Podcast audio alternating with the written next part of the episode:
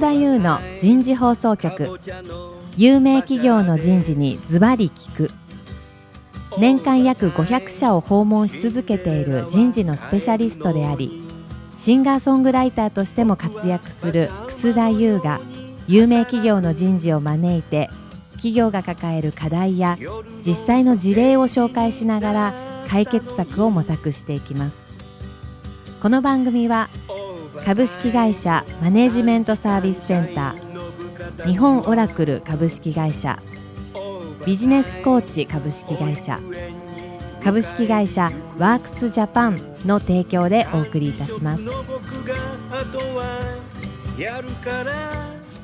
はい楠田優の人事放送局。有名企業の人事にズバリ聞くパーソナリティの楠田優です、えー、今日も前回に引き続き東京千代田区の麹町にあるビジネスコーチ社のフロアから、えー、お送りいたしましょう、えー、先週に引き続きテーマは納得性ある人事評価です、えー、で今日の第2回目は課題解決のための各社の取り組みについてお話をお伺いしていきたいと思います。それでは早速ですが、ゲストの方をご紹介いたしましょう。キリン株式会社人事総務部人事担当主務の森沢文隆さんです。森沢さん、今日もどうぞよろしくお願いします。よろしくお願いいたします。続きまして、株式会社ローソン人事本部人事企画マネージャーの岩田康則さんです。岩田さん、どうぞよろしくお願いいたします。よろしくお願いいたします。はい。最後に今回のスポンサーであるビジネスコーチ株式会社常務取締役チーフ HR ビジネスオフィサー吉田久さんです。吉田さん、今日もどうぞよろしくお願いいたします。よろしくお願いいたします。さあ、それでは早速ですけども、キリンの森沢さん。はい。課題解決のための各社の取り組みですけども、一般的に日本の大企業さんは、管理職に昇格したときに、はい。評価者研修っていうのをやると思うんですけど、はい、キリンさんではどのような形でされていますか、はい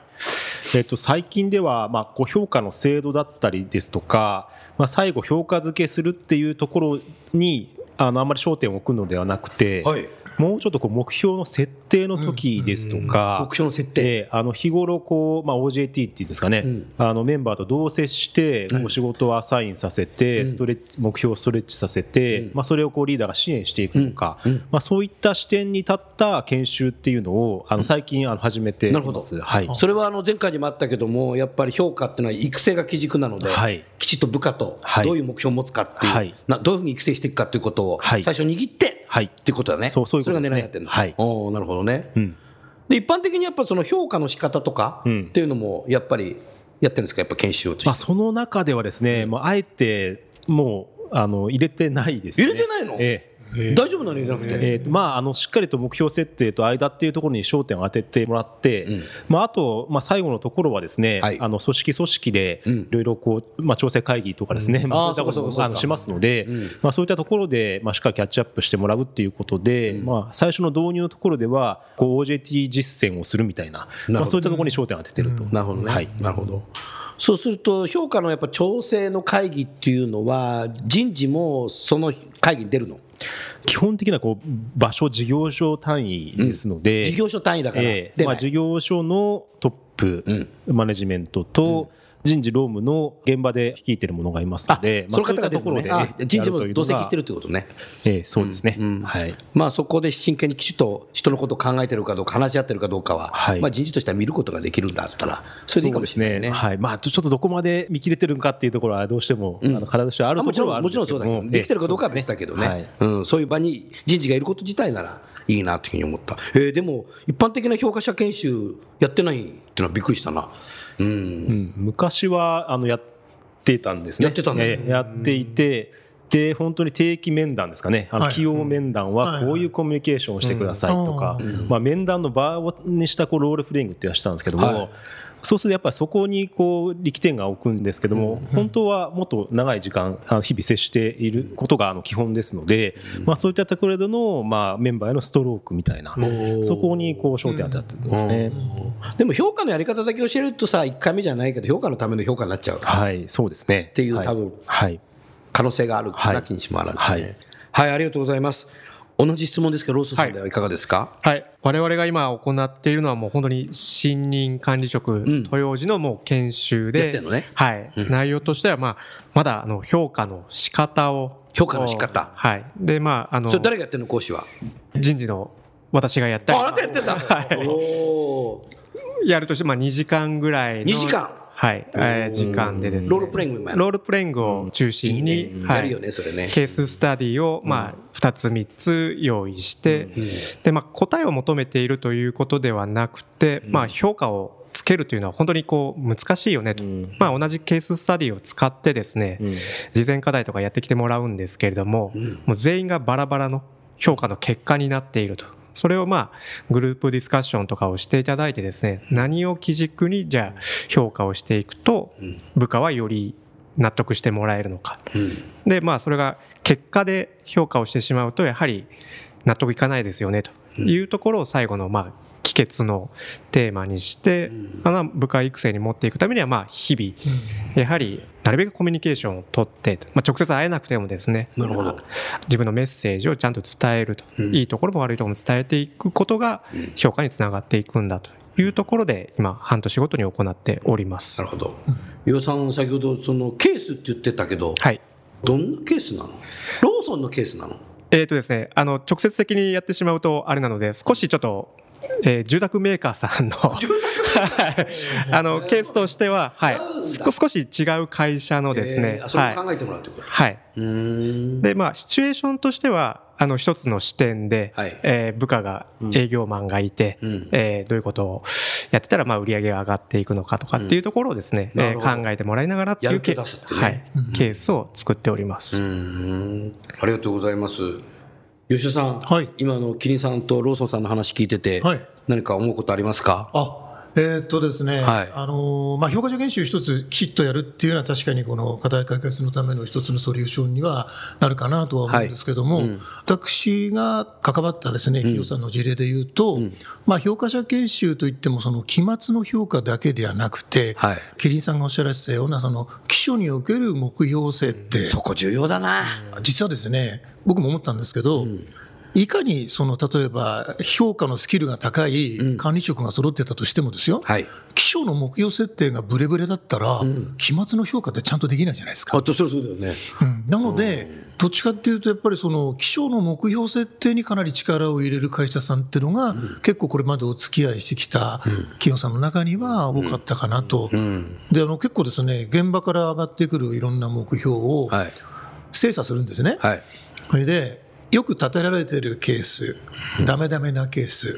こうピックアップして、目で標高い人もいれば低い人もいるな。あそうですね、そういうのもありますし、もう目標の記入自体がもう、要するに、ちゃんとできてるのとできてないのとあるんですよ。それで、それをその、いい例、悪い例っつって、これまあ、あの、そのまんま研修の教材に使っちゃうとちょっとあれがありますが、多少アレンジはするんですが、はい。それを目標設定の研修の中で、実際にそのいい例と悪い例を教材として使う。おおなるほど。それでこういうパターンでこんな目標立ててるんですけど、どこが悪いですかねとか、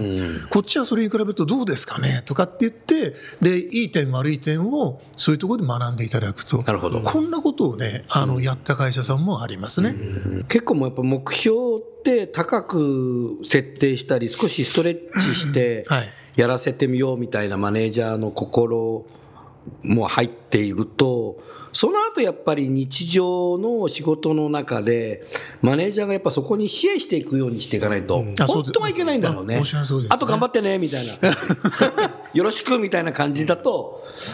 野放しになっちゃう。そうですよね。ええ。ねえ、岩さん、今のね、話いかがですか？はい。我々もですね、吉田さんお話しいただいたように、あの、目標設定をきちっと立てると、まあ、立てるというのは、上司と本人がですね、きちっと合意をするっていうところが合意形成。はい。うん合意ね。思いだと思ってまして、来期に向けて、今まさにちょっとコンテンツを作ろうとしてるんですけれども、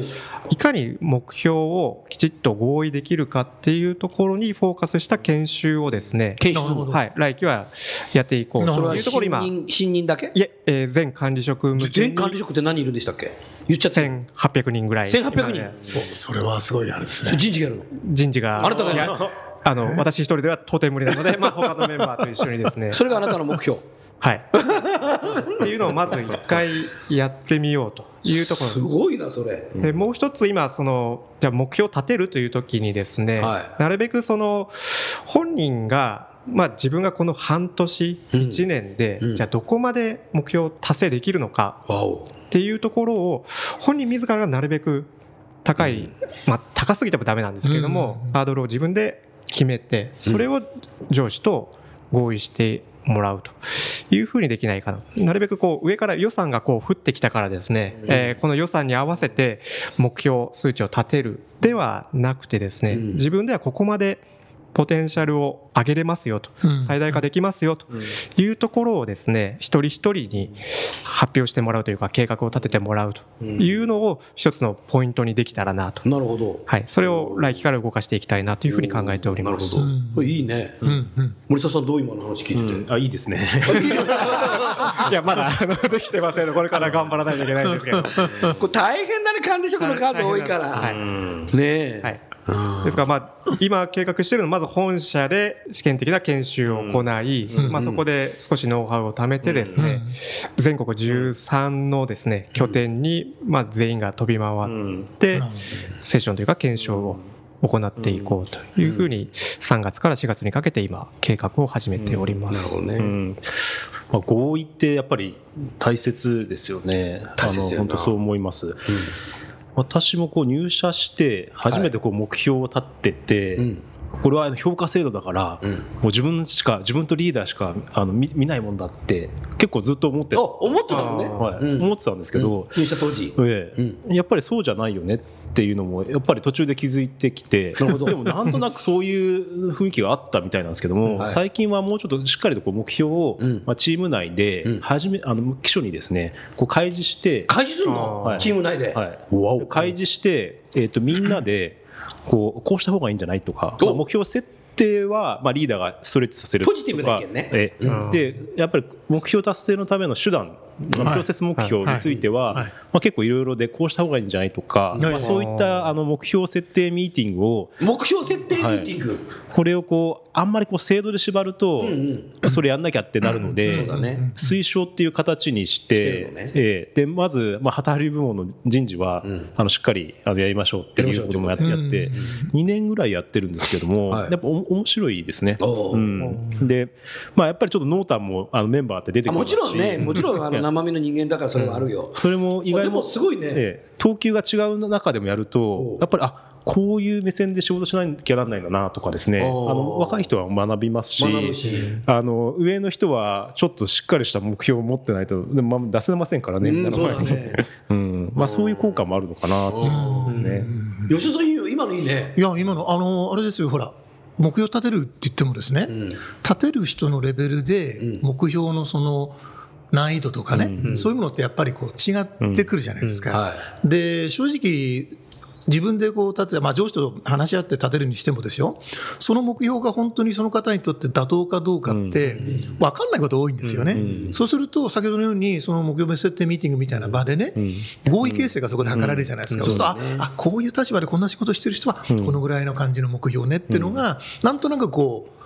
分かってくると、うん、これ結構大事なんですよね、うん、それはいいね、すごく今の森沢さんのね、どうですか、岩田さん。はい、あの弊社でもすぐ入れたいなっていう、やっ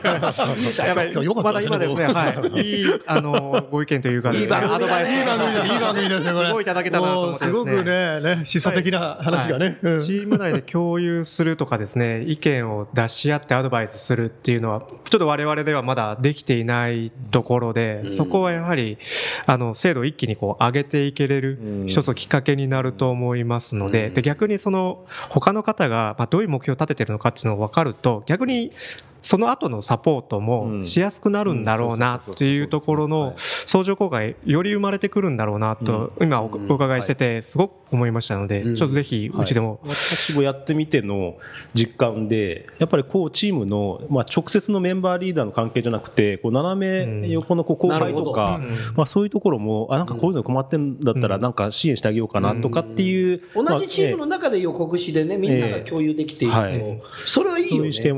分のモチベーションも上がるし、はい、うん、それはすごいいいね、うん、まあ、あの今から浸透を現場にさせようと思ってます。のでまあ、なかなか簡単なもんじゃない。です公表しちゃったからこれね番組で。森沢さん8万人の人事が動いてるからいろんな企業にねやっぱりね森沢さんの発言がね日本企業に貢献しちゃったね。これね素晴らしいと思いますね、うん、あとはよくやるのは評価が終わった後に非評価者に対して、まあ、労組がやる場合があるけど、アンケート調査することが結構あったりするんだよね。ありますね。無記名でね、はい。はい。こんなのっていうのは、やってる？はい、あの、毎年ではないんですけれどお、ローソンもさん、やってる？あの、社員意識調査のですね、うん。設問の一つで、その評価の、それは人事がやってるの？ローローソンがやってるの？あ人事で人事やってんの？社員意識調査やってるんですけども、うん。うん。あはい、あのそこの社員意識調査の設問項目の一つでですね、うん。評価の納得性についてヒアリングをしたことは、あります。無記名でね。はい、無記名で、うん。はい、一般的にそういうのってどんなことが出てくるんだろやはりですね傾向としては納得がいかないっていう結果が多かったです、まあうん。その反省を踏まえてですね、うん。まあ、新しい評価軸を入れようとかっていうことをしていったんですけれども、う、まあ、納得いかない人がいるよってことをマネージャーにきちっと育成で使えるね。はい、で納得いかないっていうのがやはりあの本人も悪いんですけれども、うん。あの終わってからですね結果こうだったよというところでその目標設定の時うん。にここまでできたらうん。じゃあこういう評価になるよとかっていううん。こういう形成がなくなるほど。はいはい。あの半年後とか1年後にですねうん。えーこういう結果だったからうん。今回この評価ねっていうような後から言われて次につながる。それはもうああのキリンさんに学ぶしかないな。そうなんです今日はだからいろいろ勉強させていただいてですね。はい。なるほど。持ち帰ることが多いなっていう。うん。森田さん、キリンさんではいかがですか、あんまりそういう非評価者に対して何かアンケートあ取るとか。あの組合がですね、やっぱ労組ははい、労組が、毎年、えー年2回ですね、年にか、年にか、毎回なんだ、毎回やってんだ、無記名で。年度末気象で1おー労回働組合がやってる。で起用に1回。おちゃんとこう適切なリーダーメンバーのコミュニケーションが取れてるかっていう視点でアンケートがあって、まあ、それをこういろいろ分析をして、はいあのまあ、交渉の場でもないですけども、まあ、協議の場であのこういう状況ですっていうところで、まあ、建設的にあの意見交換もしたりですね、まあ、次の人事施策にまあ反映させたりとか、まあ、そういうことをやってますねな。るほどね。それすごいね、それは。うん毎回やってるんだね。素晴らしい。素晴らしい。多いですね。うんマネージャーもやっぱり相当気遣ってっていうか、ピープルマネジメントしていかないとダメだぞと、ん。で初期の評価のね、はい。設定についてもきちっとやらなきゃいけないぞとか、あとは今はね、チームの中でもみんなそうやって分かってるっていうことで、相当コミュニケーション能力、いいね。今のさ、あの、フロアもさ、はい。あの、中野のサッカーができるぐらい広いでしょ？はい、そうですね。すごくいいんじゃないコミュニケーション。はい、広ければいいかどうか広ければいいかどうか。ええあの距離がこう近い近い方近くなったね。はい。うん、それはすごくいいな。うん。今のね、2社の話を聞いてて、はい。吉田さん、何か感想ありますか？あーあのー私も担当した会社がですね、は制度をリニューアルして、で導入して1年間、やっぱりね、ほら、制度って人制度ですから、1年間やっぱ運用して、で結果についてアンケート調査をやったって会社があるんですよ。で、やっぱりですね、制度で例えばルールとか決まりでちゃんとやるべきことをですね、ちゃんとやっている、いないで随分やっぱアンケートの結果も変わってくるなって感じたことがありまして、なるほど。で、その会社さんって、例えば評価の結果をちゃんと本面談をした上で、本人にフィードバックしますって、よく当たり前のルールじゃないですか。で、そうやって決めてスタートしたにもかかわらず、実は面談もしていない、フィードバックもしていない。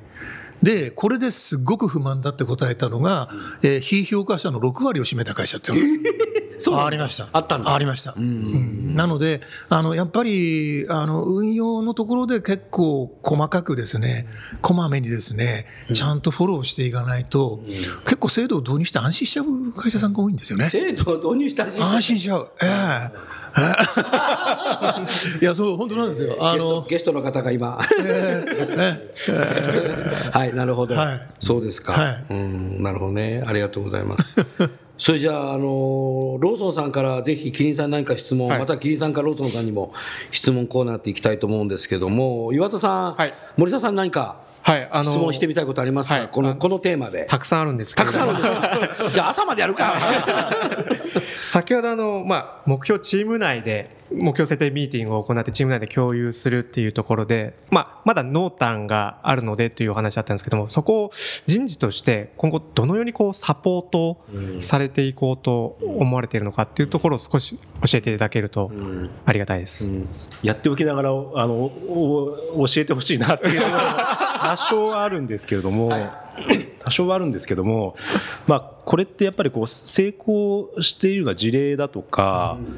まあ、ある意味そういう働きかけした人がどんどんこう増えていくとか、まあ、そういう活動なんだろうなっていうふうに思っています。で、まあ、制度で決めたことをこう無理やりこう制度で縛ってやるって、まあ、結局なんか目的と手段がこうごっちゃになっちゃったりっていうところはあるので、まあ、やっぱりしっかりとチームマネジメントをしてまあ、こういう目標設定の立て方、まあ、OJT のトレーニングなんかして、うん、メンバーとのストロークコミュニケーションの打ち方、うん、えー、っていうところが最終的にそのリーダーあのマネージャーのまあ業績にもつながってくるしそこのチームの活性化とか、うん、あのメンバーの育成につながってるっていうところまでやっぱこう行くのがあの目指したいところで、まあ、そこについてのこうストロークって多分必殺技ないんだろうなっていうふうには思って。ています。なるほど。はい。ありがとうございます。じゃあ逆に森澤さん、岩田さんにご質問。はい。ありますか？はい。この1800人にその合意形成というところで あのやられるというところでもともとやっぱりこう背景としてそこの合意形成にこう着目したっていうのってなんかあったんですかっていうのをちょっと一個聞いてみたいなと思うんですけど。はい、あ一つは経営トップのですね、うん、メッセージ。で、うん、まあ、来期に向けてというところで、うん、あの経営の今メッセージとしては一点一点の、まあ、店舗のそのポテンシャルの最大化を、あの目指していこうというのが一つの来期のメッセージになっておりまして、まあ、それを人事に考えたときにですね、まあ、社員一人一人のポテンシャルの最大化が我々人事としてのまあミッションになってくるんだろうというところを考えたときに、じゃあまあ一人一人のポテンシャルを最大化するには、どうしたらいいんだろうと考えたときに、まあ今までと同じことをやるというところではなく、今までの反省を一つ踏まえつつもですね、まずじゃあ高い目線で目標をきちっと立ててみるだとかですね、うん、今までは予算があって予算をクリアしてればなんとなくこう評価されてたということではなくて、予算を突き抜けたぐらいのポテンシャルを逆に出してみるというところを今後みんな目指していこうねと、もっともっと上を向いていこうねというところをメッセージとして打ち出していきたいということで、はい、今取り組もうとしてます。なるほどね。うん、よろしいですか？はい吉田さん、はい、2社に何かご質問。質問ですか？例えば、えー、キリンさんの方で目標の共有はね、うん、これからされていくっていうもうお話なんですけどこれ実際相当難しい部分もあるんじゃないかって思ってまして、うん、というのは先ほど申し上げたようにその、うん、どういうレベルでどんなふうに皆さん目標を立てるかっていうところがね、まず最初分からなくて、暗中模索でこういろいろするわけじゃないですか。で、まあ、合意形成いるにしても、例えばチーム内でそれが合意が得たとしても、それって本当にその目標って妥当なのっていうようなところに対する疑問は、素朴な疑問はまだ残ったりするわけですよ。それはチームの他の、他のチームのじゃあ同じレベルの人たちと見たときにどうかとかですね。で、そういうところっていうところは、例えば、今後のおそらくなんか取り組みになってくるのかと思うんですが、どのようにこう発展させようというふうに考えていらっしゃいますかね？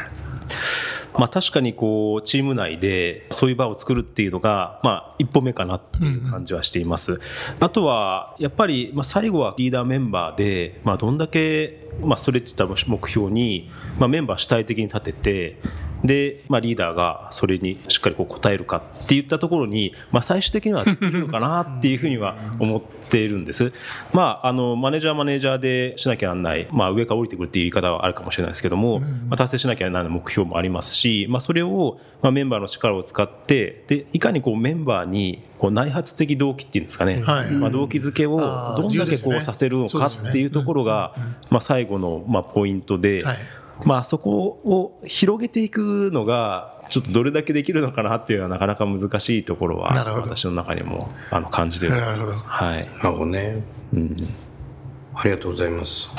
吉田さんローソンさんにはローソンさんの方にはですね管理職1700、800、はい、この方々に対する評価者検討って相当大変だと思うんですけどいや私もね実は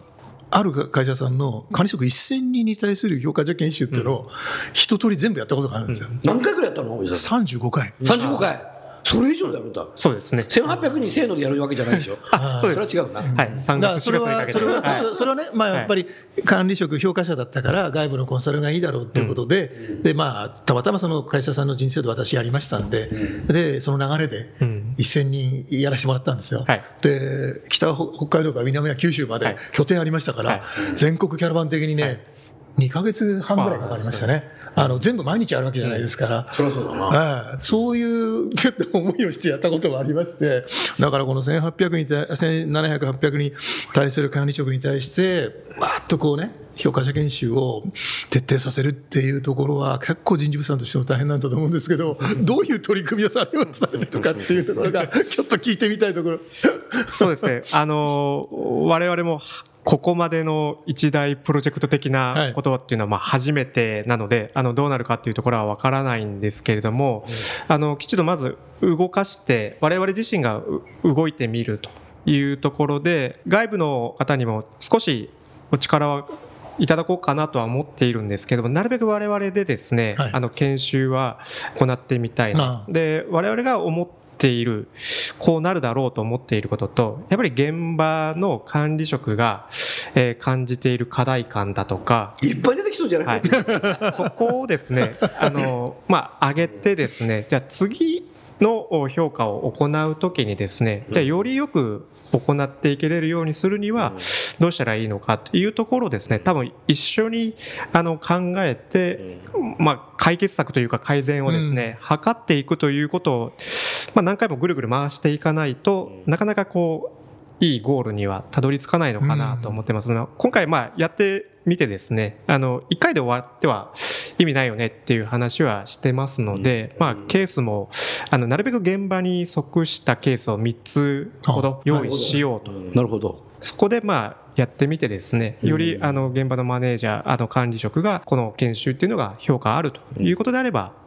続けて。なるほど。なるほどね。いきたいと考えています。まあでも今のね岩田さんのその行動っていうのは多分ウルリッチの言う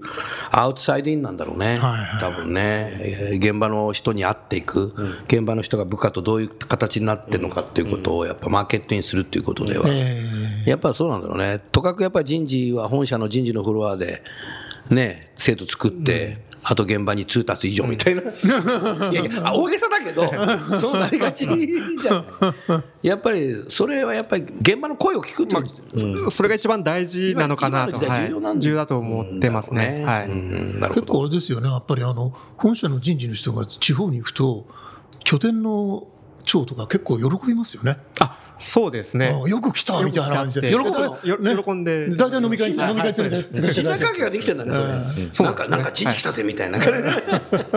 構えられることの方が少ないような気がしますね。はい。まあね、たまには、たまにはね、ほら、地方へ来いよみたいなお叱りを受けちゃうようなケースもありますけど、なんか見てるとやっぱり、おしなべてウェルカムで、よく来た、よく来たって感じが、素晴らしいね。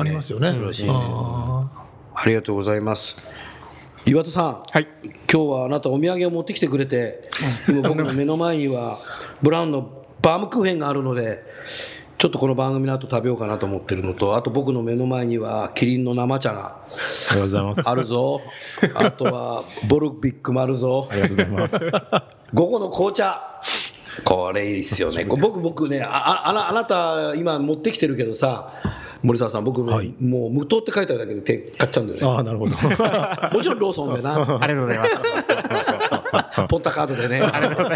これね、30本買うとね、今もうキティちゃんのね、あ、そうですよね。あれもらえアメニティるがからね。もうもらいましたよ、僕は。ありがとうございます。僕は2皿持ってますからね。おちょっと負けてる。はい、そんな話をしてたらちょうど時間になりましたので、えー今日のテーマは終わりたいと思います。来週は同じ納得性ある人事評価の中で、人事評価とコーチングのハイブリッド、これはもう吉田さんから少しですね、はいレクチャーしていただきながはいら、わかりましたあー皆さんで議論していきたいと思います。じゃあ最後にゲストの方をご紹介して終わりたいと思います。えーキリンの森沢さん、ローソンの岩田さん、ビジネスコーチの吉田さん、どうもありがとうございました。ありがとうございました。英語ができないからって今日のお話はいかがでしたか？楠田優の「輝け飛び出せグローバル人材」とともにエンディングといたします。この番組は日本最大級の人事ポータルサイト HR プロのウェブサイトからもお聞きいただくことができます。HR プロでは人事領域に役立つさまざまな情報を提供しています。ご興味がある方はウェブサイトをご覧ください。この番組は企業の人材戦略人材育成のプロフェッショナルカンパニー株式会社マネジメントサービスセンター先進テクノロジーで企業の人事業務を革新する日本オラクル株式会社人と組織の生産性を高める